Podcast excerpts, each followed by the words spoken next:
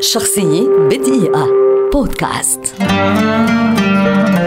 بونغ جون هو مخرج أفلام وكاتب سيناريو كوري جنوبي شهير، ولد عام 1969 ويعد واحدا من أبرز صناع الأفلام في العالم في وقتنا هذا. تخصص في علم الاجتماع، وفي أوائل التسعينات أكمل برنامجا لمدة عامين في الأكاديمية الكورية لفنون السينما، وأثناء وجوده فيها قام بتصوير العديد من الأفلام القصيرة ونال استحسانا كبيرا. وفي عام 2000 قدم فيلمه الأول Barking Dogs Never Bite، ليعقبه بفيلمه الثاني Memories of Murder الذي صدر عام 2003 ولاقى قبولا شعبيا ونقديا، ونال العديد من الجوائز المحلية والعالمية. لكن الفيلم الذي يعد نقلة في مسيرة بونغ كان بعنوان The Host، الذي وصل عدد تذاكره المباعة إلى 13 مليون تذكرة داخل كوريا، وسرعان ما تم بيعه حول العالم، واشترت شركة يونيفرسال حقوق إعادة الإصدار.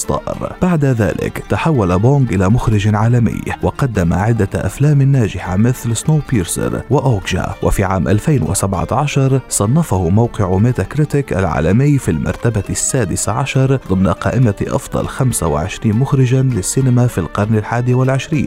لكن عام 2019 كان عامه بلا منازع، إذ قدم للعالم تحفته السينمائية باراسايت، الفيلم المجنون الذي فاز بجائزة السعفة الذهبية بمهرجان كان السينمائي الدولي، وفاز بجولدن جلوب، إضافة لفوزه ب4 جوائز أوسكار، هي أفضل مخرج، أفضل فيلم أجنبي، أفضل سيناريو أصلي، وأفضل فيلم للعام، ليصبح باراسايت الفيلم غير الناطق بالإنجليزية الأول في التاريخ الذي يفوز بأوسكار أفضل فيلم. وليصبح بونغ جون هو خامس مخرج آسيوي يترشح للأوسكار، وثاني مخرج آسيوي يفوز بالأوسكار، وأول مخرج آسيوي يحصل على 4 جوائز أوسكار دفعة واحدة عن فيلم واحد.